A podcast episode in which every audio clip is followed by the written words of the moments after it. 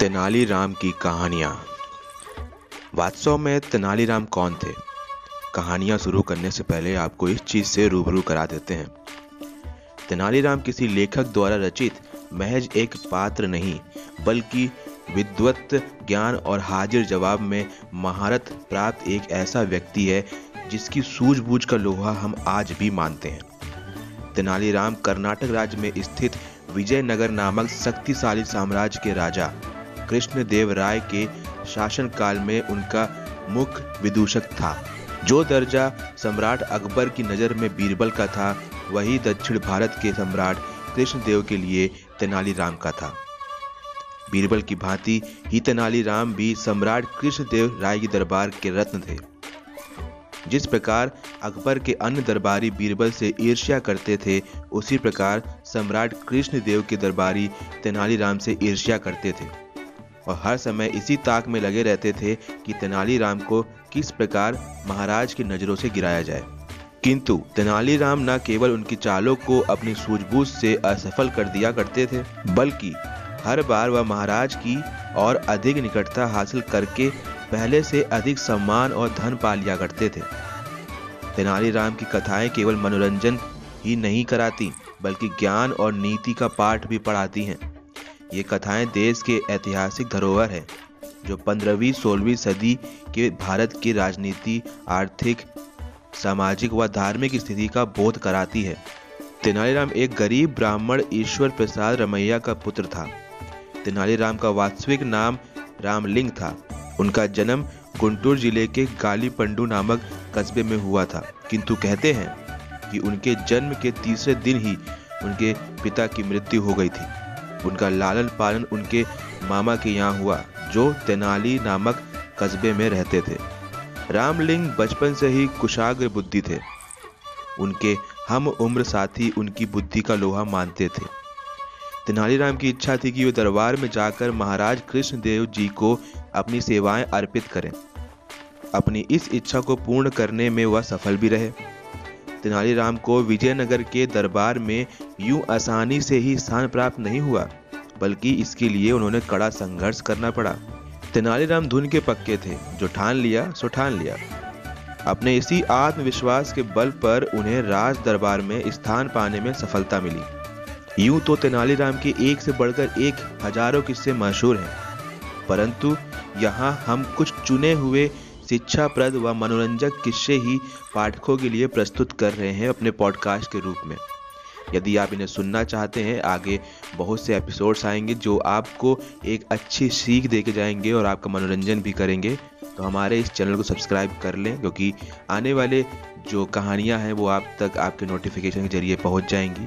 तो चलते हैं, मिलते हैं अगली स्टोरी में। कहें कि पहली स्टोरी में तेनालीराम की। तब तक के लिए गुड बाय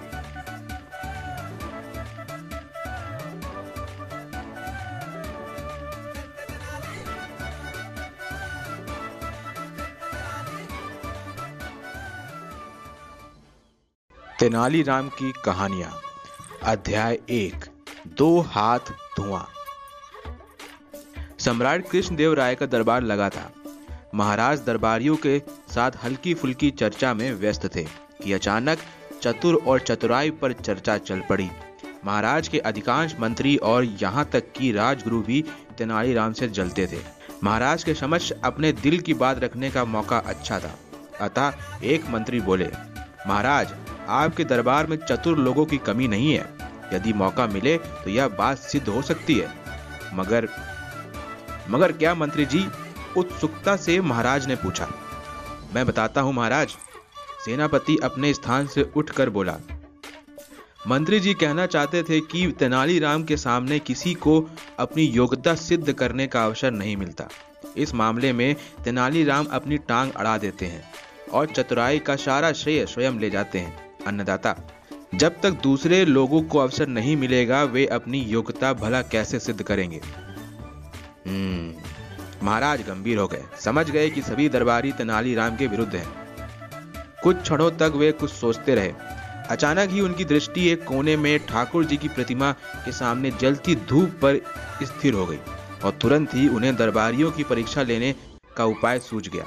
वे बोले आप लोगों को अपनी योग्यता सिद्ध करने का अवसर अवश्य दिया जाएगा। तेनालीराम बीच में नहीं आएँगे। ठीक है महाराज, सभी दरबारी प्रसन्न हो उठे। कहिए, हम क्या करें?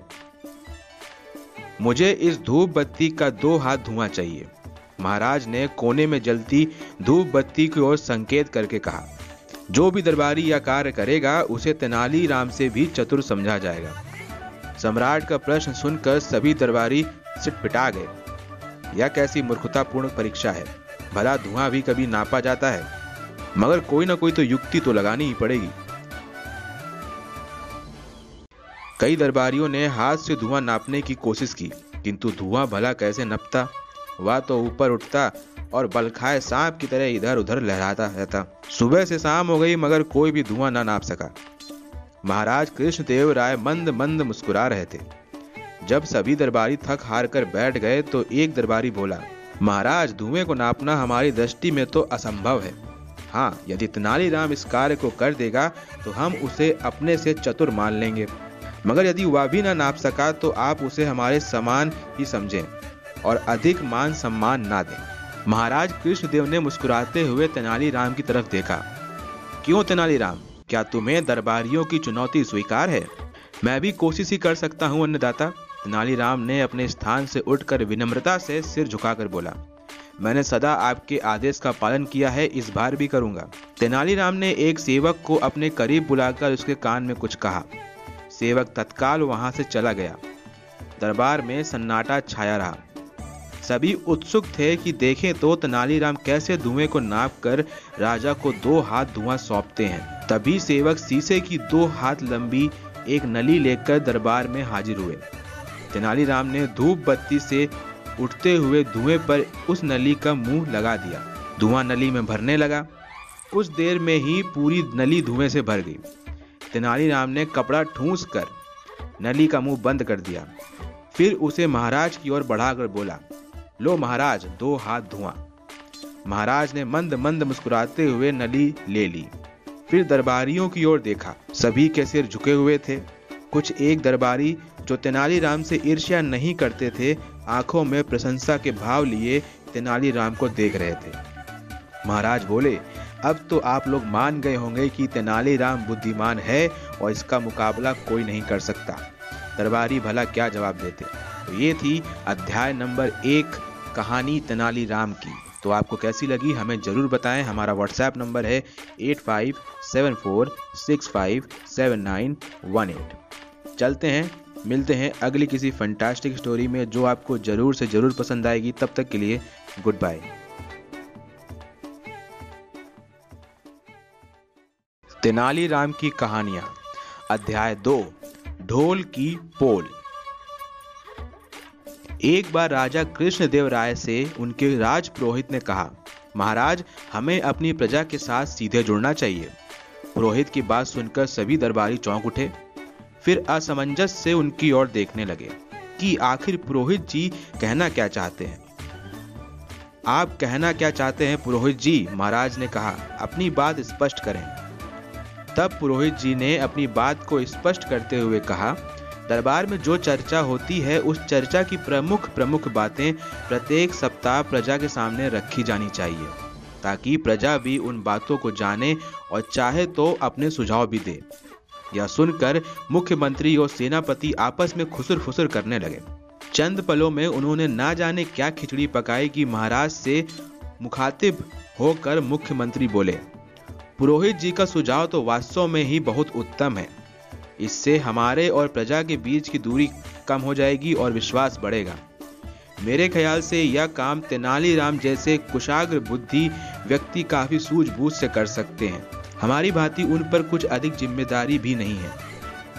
ठीक है, राजा ने मंत्री की बात मान ली और यह काम तेनालीराम को सौंप दिया।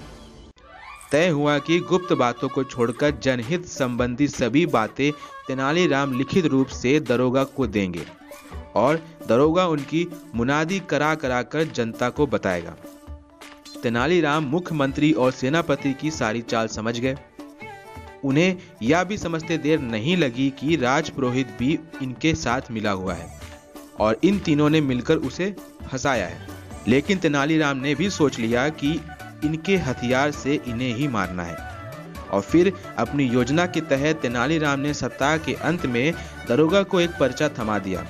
दरोगा ने पर्चा मुनादी वाले को पकड़ा दिया कि जाओ, नगर के प्रत्येक चौराहे पर यह संदेश प्रसारित कर दो। मुनादी वाला सीधे चौराहे जा पहुँचा और ढोल पीट पीट कर मुनादी करने लगा। सुनो सुनो, नगर के सभी नागरिकों सुनो, महाराज चाहते हैं कि दरबार में जो भी जनहित के फैसले हों, उन्हें सारे नगरवासी जाने।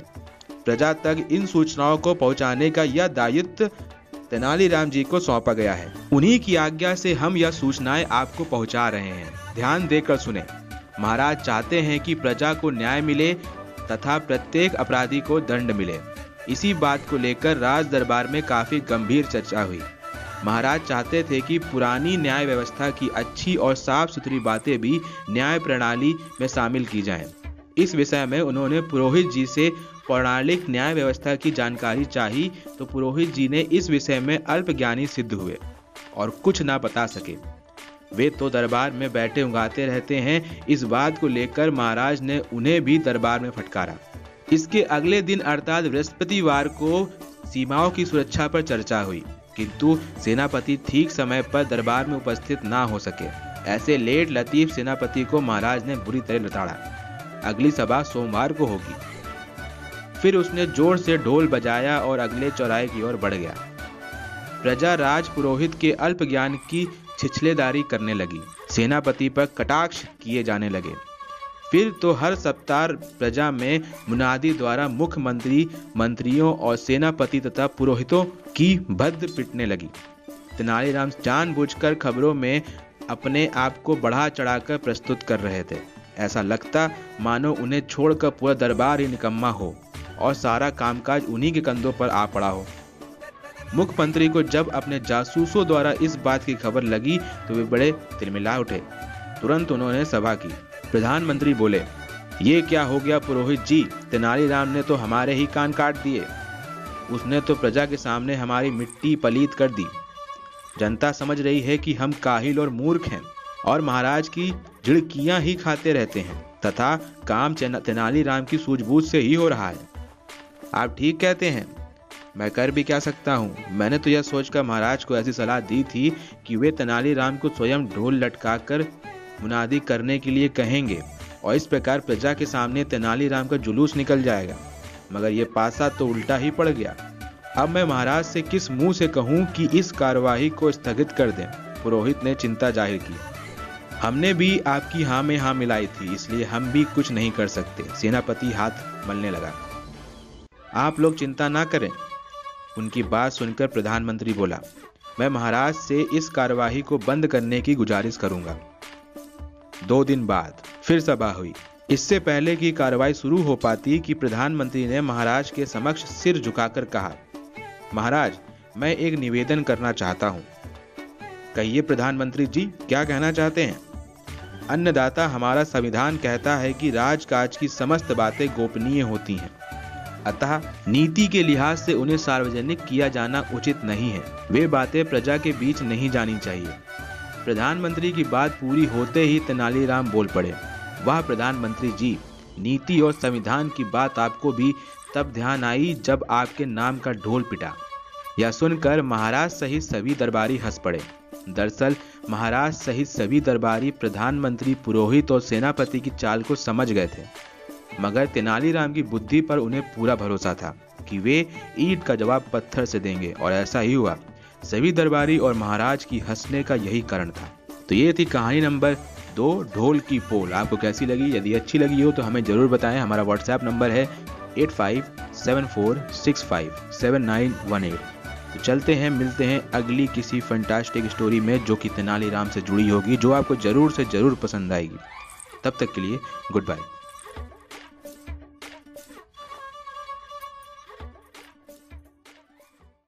तेनालीराम की कहानियाँ, अध्याय तीन, बहुभाषी विद्वान।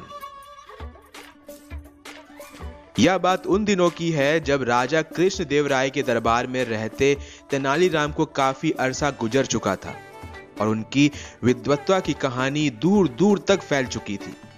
एक दिन की बात है कि राजा कृष्णदेव के दरबार में एक अत्यंत विद्वान ब्राह्मण आया। उसने महाराज को अपना परिचय देने के बाद कहा, हे hey राजन मैंने सुना है कि आपके यहाँ एक से बढ़कर एक विद्वान दरबारी हैं। आपने ठीक सुना है, ब्रह्मदेव। महाराज ने प्रसन्न दृष्टि से तेनालीराम की ओर देखकर गर्वपूर्ण लहजे से कहा, हमें अपने दरबारियों की बुद्धिमत्ता पर गर्व है।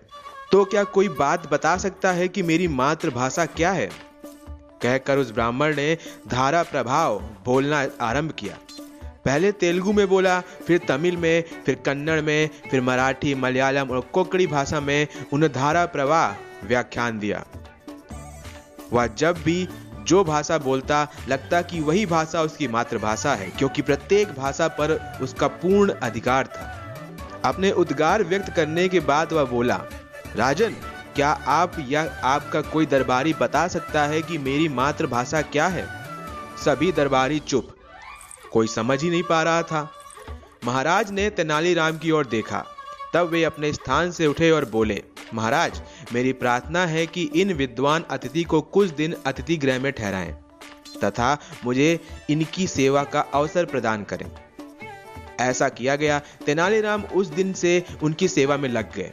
एक दिन जब अतिथि एक वृक्ष के नीचे आसन पर बैठे थे कि पाँव छूने के बहाने तेनालीराम ने उनके पाँव में कांटा चुबो दिया। पंडित जी दर्द से छटपटाए और तमिल भाषा में अम्मा अम्मा करने लगे। तेनालीराम ने वैद्य को बुलाकर तत्काल उनका उपचार कराया। दूसरे दिन विद्वान सभा में आए और बोले, महाराज, आज चौथा दिन है, क्या मेरे प्रश्न का उत्तर मिलेगा?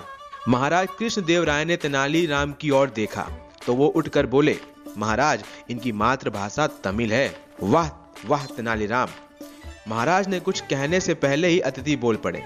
आपने बिल्कुल सही बताया, किंतु आपको ये कैसे पता चला? हे सम्मानित अतिथि, आपके पाँव में जब मैंने कल कांटा चुभोया था, तब आप तमिल भाषा में अम्मा अम्मा पुकार रहे थे। इसी से मैंने अनुमान लगाया कि आपकी मातृभाषा तमिल है, क्योंकि जब व्यक्ति किसी दुख, तकलीफ़ या संकट में होता है, तब सब कुछ छोड़कर अपने वास्तविक रूप में आ जाता है। और अपनी स्वाभाविक भाषा में, अर्थात मातृभाषा में अपनी माँ और परमात्मा को याद करता है। यही जानने के लिए मैंने जान कर आपके पैर में कांटा चुभोया था। इसके लिए क्षमा प्रार्थी हूँ। आप धन हैं तेनालीराम, आप वास्तव में बुद्धिमान और कुशाग्र बुद्धि हैं। महाराज, मैं तेनालीराम के उत्तर से संतुष्ट हूँ। अतिथि के श्रीमुख से या सुनते ही महाराज कृष्णदेव ने तेनालीराम को अपने गले का कीमती हार उतारकर भेंट स्वरूप दे दिया। दरबारियों ने भी उनकी बुद्धि की भूरी भूरी प्रशंसा की।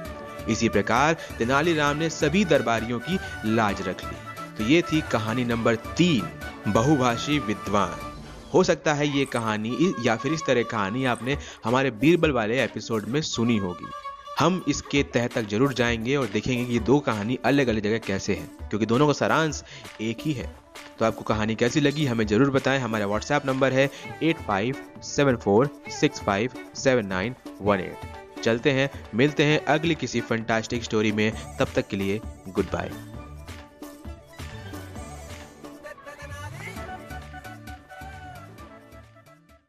तेनालीराम की कहानियाँ, अध्याय चार, सबसे बड़ा उपहार। एक बार एक पड़ोसी राजा ने विजयनगर पर आक्रमण कर दिया। महाराज कृष्णदेव राय और दरबारियों की सूझबूझ से कृष्णदेव ने वह युद्ध जीत लिया। और विजय उत्सव की घोषणा की। तेनालीराम किसी कारणवश उचित समय पर उत्सव में नहीं आ पाए। उत्सव की समाप्ति पर महाराज ने कहा, यह जीत मुझ अकेले की जीत नहीं है, बल्कि आप सभी दरबारियों की जीत है। इस अवसर पर हमने अपने सभी दरबारियों को उपहार देने की व्यवस्था की है। सभी सदस्य उस मंच पर रखे अपनी अपनी पसंद के उपहार उठा लें। एक और मंच पर कीमती उपहार रखे थे। प्रधानमंत्री सहित सभी दरबारी उस ओर झपट पड़े और एक दूसरे को ढकेल कर कीमती से कीमती उपहार उठाने लगे। जितने दरबारी थे, उतने ही उपहार थे। पलक झपकते ही मंच उपहारों से खाली हो गया और वहाँ केवल एक तस्करी पड़ी रह गई। तभी तेनालीराम भी वहाँ आ पहुँचे। तो सभी दरबारी उनकी ओर देखकर व्यंग से मुस्कुराने लगे कि अब आए हैं जब दुनिया लुट गई। तेनालीराम महाराज करीब पहुँचे तो उन्होंने उन्हें सारी बात बताकर कहा कि वहाँ आपके हिस्से का उपहार बचा है, उसे आप ले लें। तेनालीराम ने चांदी की युवा तस्करी उठा ली और बड़ी श्रद्धा से उसे माथे से लगाकर अपने पटके से ढक लिया। सभी दरबारी खुश थे कि तेनालीराम को मात्र चांदी की एक तस्करी ही मिली है, जबकि उनके पास बहुमूल्य उपहार थे। तेनालीराम को तस्करी इस प्रकार ढकते देखकर महाराज कृष्णदेव ने आश्चर्य से पूछा तेनालीराम तस्करी को इस प्रकार क्यों ढक लिया? आपका सम्मान कायम रखने के लिए महाराज, क्या मतलब? हमारे सम्मान को क्या हुआ? महाराज चौंके। महाराज, आपसे आज तक मैंने अशरफियों और मोतियों से भरे थाल उपहार में प्राप्त किए हैं। जरा सोचिए कि यदि मैं आज ये खाली तस्करी लेकर घर जाऊँगा तो प्रजा क्या सोचेगी यही ना कि महाराज का दिवाला निकल गया। इसीलिए तेनालीराम को खाली तस्करी नाम में दी है। ओ तेनालीराम की चतुराई भरी बात सुनकर महाराज गदगद हो उठे और बोले, नहीं तेनालीराम आज भी हम तुम्हें खाली तस्करी नहीं देते। ये तस्करी खाली नहीं रहेगी। लाओ, तस्करी आगे बढ़ाओ। महाराज ने अपने गले का बहुमूल्य हार उतार कर उस तस्करी में डाल दिया। ये सबसे कीमती उपहार था जो तेनालीराम ने अपनी चतुराई से पाया था। यह देखकर उनसे जलने वाले दरबारी जल भुनकर राख हो गए। तो ये थी कहानी नंबर चार, सबसे बड़ा उपहार। तो आपको कैसी लगी? यदि अच्छी लगी हो तो हमें व्हाट्सएप में ज़रूर बताएँ। हमारा व्हाट्सएप नंबर है eight five seven four six five seven nine one eight चलते हैं, मिलते हैं अगली तेनालीराम की कहानी में। तब तक के लिए गुड बाय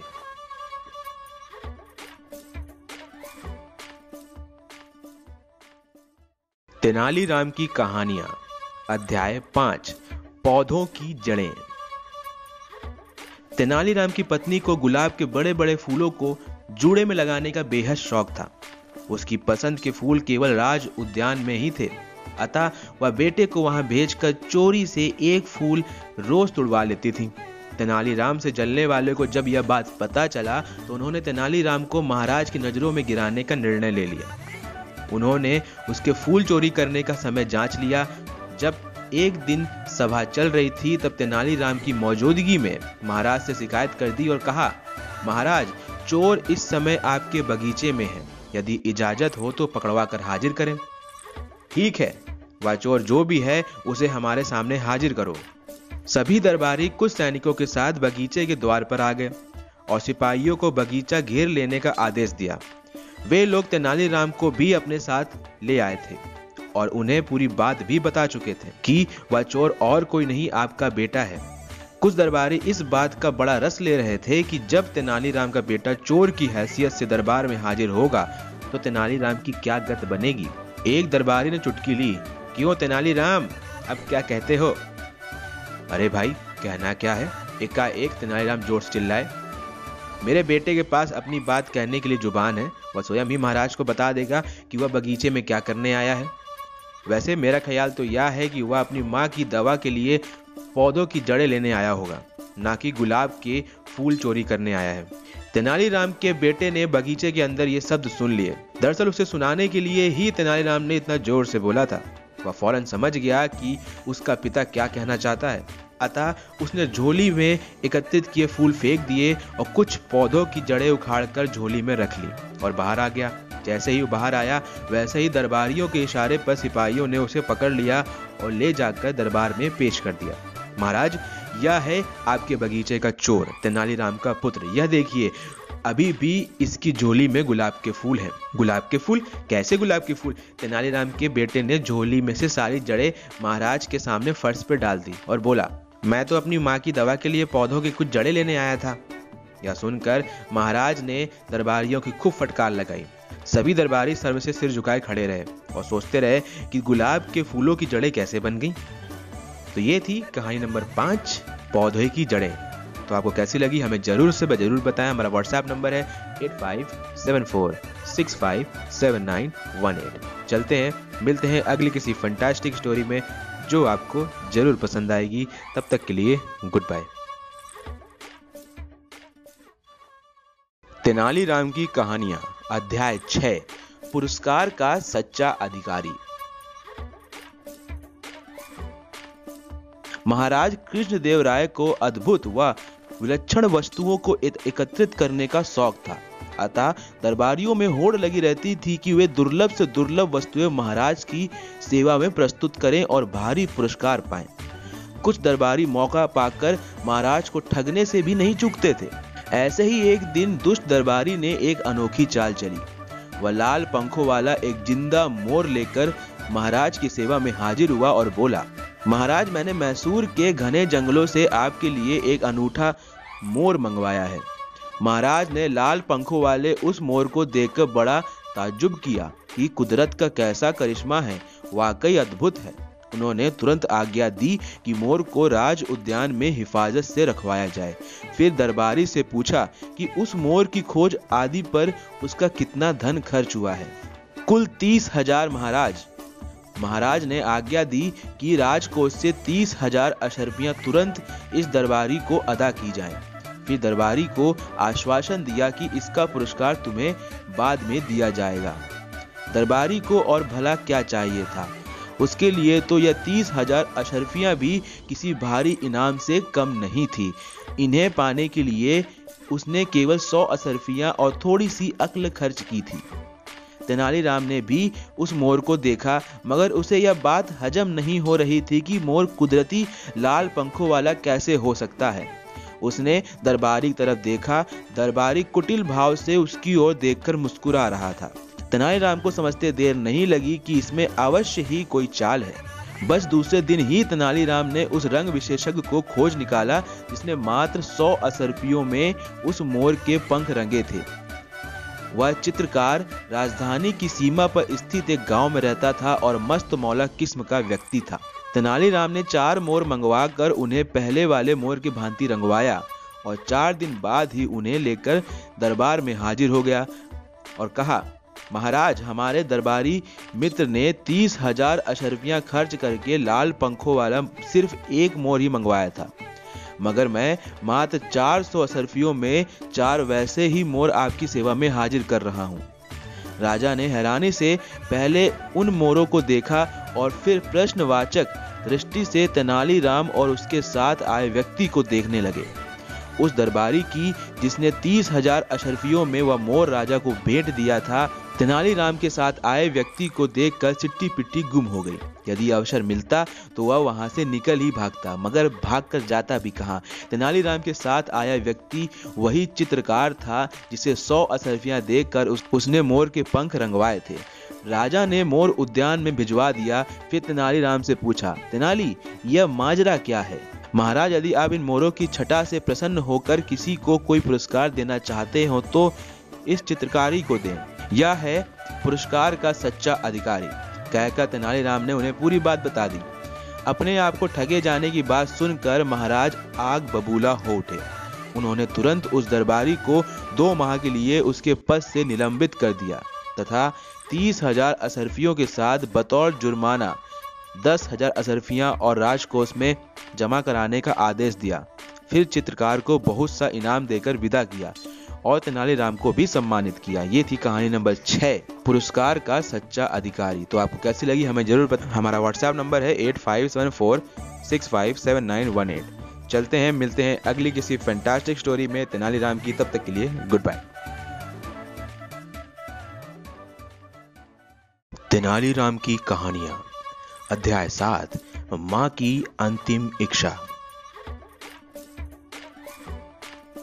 तेनालीराम जब से महाराज कृष्ण देव राय के सेवा में आए थे, तब से एक ही बात उन्हें साल रही थी, कि विजयनगर के ब्राह्मण बड़े लालची हैं और वे धर्म कर्म की उल्टी सीधी पट्टियाँ पढ़ाकर आए दिन महाराज को लूटते रहते हैं। एक दिन महाराज कृष्णदेव राय ने सभा में बताया कि मरते समय हमारी माँ को आम खाने की इच्छा थी, मगर उनकी यह इच्छा पूर्ण ना हो सकी थी। क्या अब ऐसा कुछ हो सकता है कि मेरी माँ की आत्मा को शांति मिले? यह मसला राज पुरोहित से संबंधित था। अतः किसी के भी बोलने से पहले वे बोले, महाराज, उपाय मैं बताता हूँ। हाँ कहिए राज पुरोहित जी। महाराज कृष्णदेव राय ने कहा, आपसे अच्छा सुझाव इस विषय में भला और कौन दे सकता है? महाराज, मेरा सुझाव तो ये है कि 108 ब्राह्मणों को एक एक सोने का आम दक्षिणा स्वरूप भेंट किया जाए। इसी प्रकार राजमाता की आत्मा को शांति प्राप्त होगी। उसकी लालच भरी यह बात सुनकर जहाँ तेनालीराम के तन बदन में आग लग गई, वहीं महाराज खुश हो उठे और तुरंत सोने के 108 आम देने की घोषणा कर दी। अब तो बात हद से गुजरती जा रही थी। मनी मन में तेनालीराम ने सोचा, इन ब्राह्मणों का कोई इलाज करना ही पड़ेगा। किंतु अभी फ़िलहाल उन्हें कोई युक्ति नहीं सूझ रही थी, इसीलिए वे मन महसूस कर रह गए। मगर कुछ दिन बाद उन्हें एक अवसर प्राप्त हो गया। हुआ ये कि तेनालीराम की माँ की मृत्यु हो गई। उन्होंने विधिवत उनका अंतिम संस्कार किया और तेरहवीं के लिए 108 ब्राह्मणों को राज पुरोहित सहित अपने निवास पर आमंत्रित किया। तेरहवीं के सभी कार्य संपन्न हुए, ब्राह्मणों ने खूब डटकर माल उड़ाया। फिर तेनालीराम के आदेश पर सभी ब्राह्मणों को एक अलग कक्ष में बैठाया गया। वहाँ आकर तेनालीराम ने नौकरों को इशारा किया। इशारा पाते ही नौकर दहकती हुई सलाखें लेकर उपस्थित हुए। इन सभी को गर्म सलाखों से घुटनों पर दागा जाए। या सुनते ही सभी ब्राह्मणों में चीख पुकार मच गई। वे उठकर भागने लगे तो तेनालीराम के नौकरों ने पकड़ लिया। फिर एक एक करके सभी के घुटने में सलाखें दागी गईं। बात महाराज कृष्णदेव राय तक पहुँची तो उन्होंने तेनालीराम को तलब किया और ब्राह्मणों के साथ की गई अभद्रता का कारण पूछा। तब तेनालीराम ने कहा, महाराज, दरअसल बात यह है कि मेरी माँ के पैरों के जोड़ों में दर्द रहता था। उन्हें एक वैद्य ने बताया था कि उनके घुटने लोहे की गर्म सलाखों से दागे जाएँ तो उनका रोग जाता रहेगा, वरना सात जन्म भी पीछा नहीं छोड़ेगा। अब उनकी यह इच्छा पूर्ण होने से पहले ही उनकी मृत्यु हो गई। तब मैंने यह रास्ता अपनाया, जब ब्राह्मणों को सोने का आम दान देने से राजमाता की अंतिम इच्छा पूर्ण हो सकती है तो क्या इस प्रकार मेरी माँ का रोग दूर नहीं हो सकता? तेनालीराम की बात सुनकर सब कुछ समझकर महाराज हंस पड़े, जबकि राज पुरोहित सहित सभी ब्राह्मणों के सिर शर्म से झुक गए। तो ये थी कहानी नंबर सात, माँ की अंतिम इच्छा। आपको कैसी लगी हमें ज़रूर बताएँ। हमारा व्हाट्सएप नंबर है eight five seven four six five seven nine one eight. चलते हैं, मिलते हैं अगली किसी फंटास्टिक स्टोरी में और आपके फीडबैक का हमें ज़रूर इंतज़ार रहेगा। तब तक के लिए गुड बाय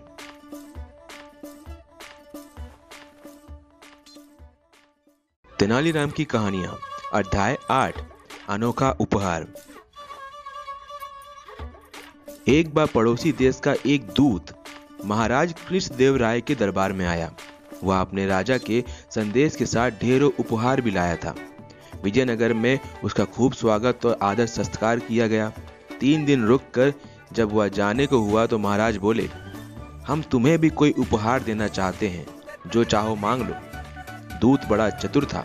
वह एक तीर से दो शिकार करना चाहता था, अर्थात वह एक तीर से दो शिकार करना चाहता था। अर्थात उपहार तो पाना ही चाहता था तेनालीराम की परीक्षा भी लेना चाहता था। अतः वह बोला, महाराज, हीरे मोती सोना चांदी मेरे किसी काम के नहीं है। हाँ यदि आप देना ही चाहते हैं तो कोई ऐसा उपहार दीजिए जो सुख, दुख, धूप छाओ में सदा मेरे साथ रहे। यह सुनकर महाराज चकराए कि ऐसा क्या उपहार दें। उन्होंने इस आशा से दरबारियों की ओर देखा कि शायद वही कुछ सुझाएँ। मगर किसी की बुद्धि में ऐसा उपहार न आया। तब महाराज ने तेनालीराम की ओर देखा।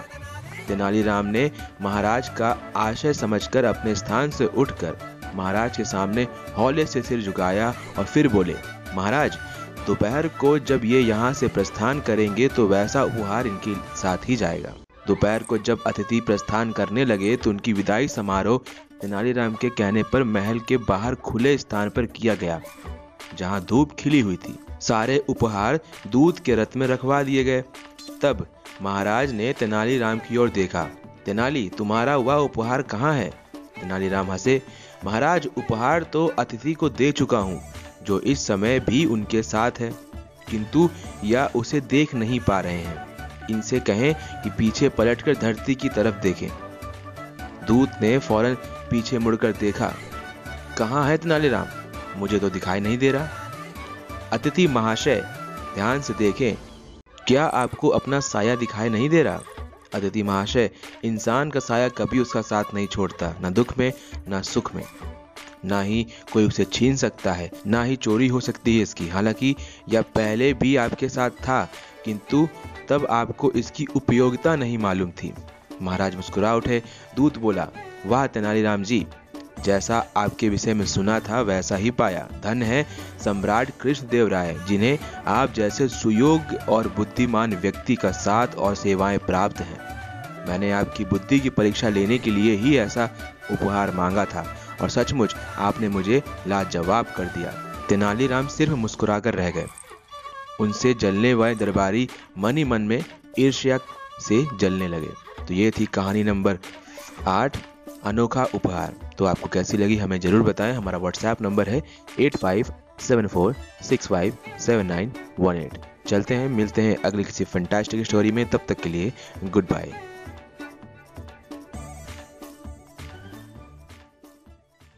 तेनालीराम की कहानियाँ, अध्याय नौ, मनहूस और महामनहूस। सुखदेव नामक एक व्यक्ति को लेकर पूरे विजयनगर में यह बात प्रसिद्ध थी कि सुबह सुबह जो भी उसकी सूरत देख लेता है, उसे पूरे दिन अन्न नसीब नहीं होता।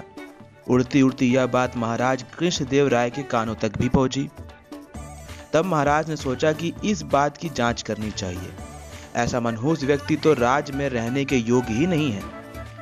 यही सोचकर उन्होंने सुखदेव को बुलाया और रात में खूब खातिरदारी करके अपने कच्छ में ही उसका बिस्तर लगवा दिया। महाराज सुबह सुबह उठे और सबसे पहले उसे उठकर हालचाल पूछा। फिर अपने दैनिक कार्यों में व्यस्त हो गए। किसी कार में वह इस प्रकार उलझ गए कि खाने की बात क्या कहें। समय पर नाश्ता भी नहीं मिला।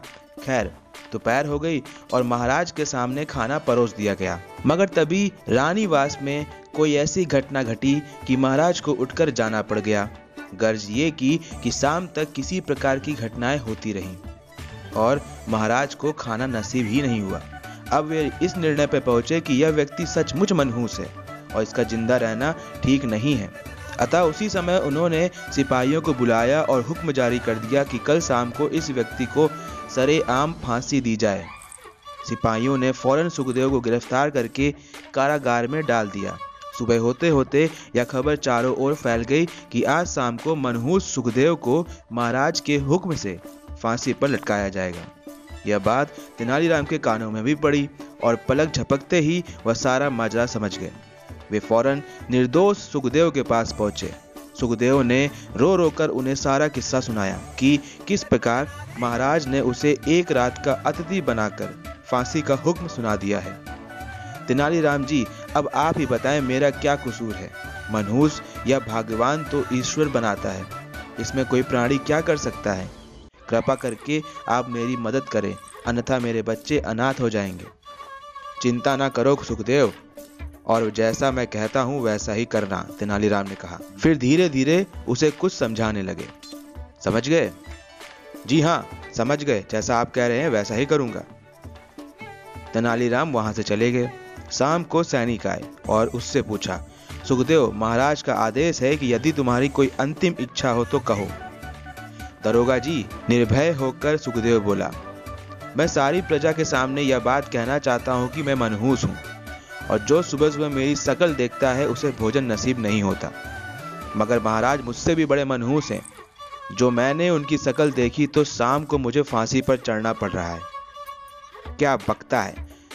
दरोगा ने आँखें निकाल गुर्राया जानता है, क्या कह रहा है तू? महाराज ने सुन लिया तो तो क्या? फांसी से बड़ी कोई सजा है जो मुझे दे सकते हैं? सुखदेव व्यंग से मुस्कुराया। जाओ दरोगा जी, जाकर महाराज को बता दो कि यही मेरी अंतिम इच्छा है। सिपाही दौड़े दौड़े महाराज कृष्णदेव राय के पास पहुँचे और उन्हें सुखदेव की अंतिम इच्छा बताई। सुनते ही महाराज सन्नाटे पे आ गए और बोले, हम उसकी फांसी की सजा रद्द करते हैं। उसे फ़ौरन हमारे पास लेकर आओ।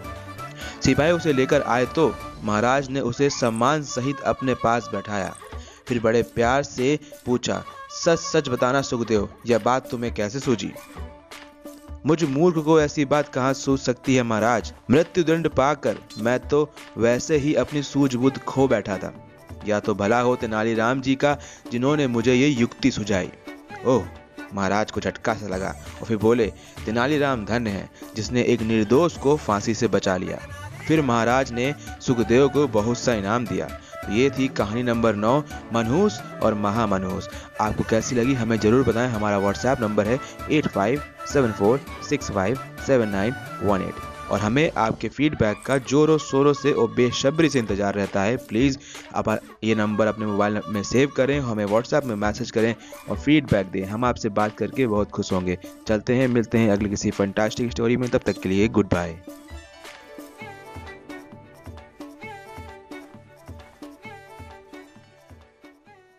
तेनालीराम की कहानियाँ, अध्याय 10 अनमोल सुझाव।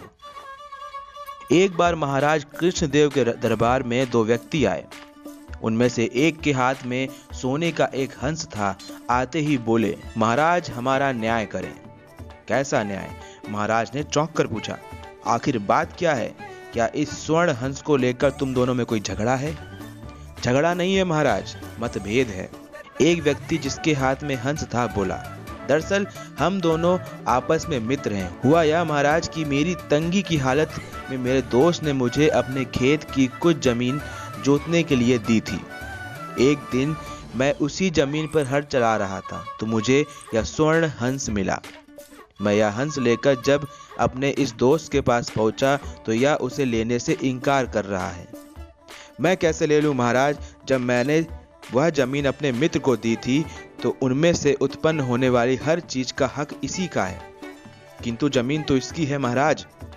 मगर वह ज़मीन तो मैं इसे दे चुका हूँ, पहला दोस्त बोला। इस प्रकार दोनों अपनी अपनी बातों पर अड़े हुए थे। महाराज भी उनकी सच्चाई से अत्यधिक प्रभावित हुए। उनके समक्ष ऐसा मुकदमा पहली बार आया था जिसमें ना कोई चोर था, ना ही साहूकार। क्या फैसला दें? कुछ समझ नहीं पा रहे थे। उन्होंने दरबारियों की ओर देखा और बोले, आप लोग क्या कहना चाहेंगे? महाराज एक दरबारी बोला, सोने का हंस दो हिस्सों में बांटकर एक एक हिस्सा दोनों को दे दिया जाए। मूर्ख, जब दोनों में से ही कोई भी पूरा हंस लेने को राज़ी नहीं है तो आधा आधा कैसे स्वीकार करेंगे? दरबारी सिट पिटाकर चुप हो गया। फिर एक अन्य दरबारी बोला, महाराज, आप इनसे ही पूछें कि ये क्या चाहते हैं? मेरी राय में तो इस हंस को राजकोष में जमा कर देना चाहिए, क्योंकि धरती से निकली संपत्ति पर राजा का अधिकार होता है। हम ऐसा ही करते हैं। यदि ये लोग चोरी से इस संपत्ति को अपने पास रख लेते हैं, किंतु इन दोनों में से कोई लालची नहीं है, बल्कि दोनों ही सच्चे और ईमानदार हैं। अतः इस संपत्ति का कुछ ऐसा प्रयोग हो जिससे दोनों ही मित्रों की मित्रता की मिसाल कायम हो। दरबारी अपनी अपनी राय देते रहे।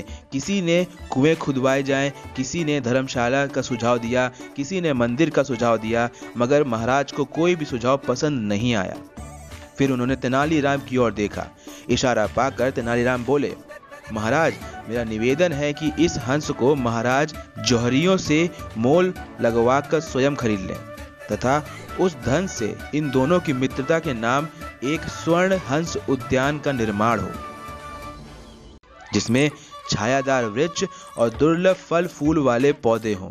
उद्यान में एक शानदार सरोवर हो, जिसमें दो सफ़ेद हंस तैर रहे हों। महाराज, जब एक स्वर्ण हंस उद्यान कायम रहेगा, तब तक इनकी अनोखी मिसाल कायम रहेगी। वाह, स्वर्ण हंस उद्यान! महाराज मुस्कुराए। तेनालीराम तुम्हारा सुझाव तो वास्तव में ही अच्छा है। हमारा फैसला भी यही है कि इस हंस की कीमत के धन से स्वर्ण हंस उद्यान बनाया जाए।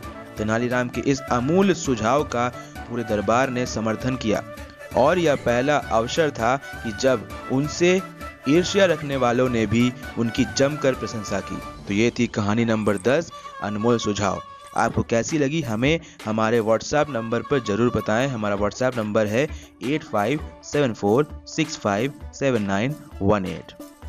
हम आपके फीडबैक का बहुत ही बेसब्री से इंतज़ार करते हैं।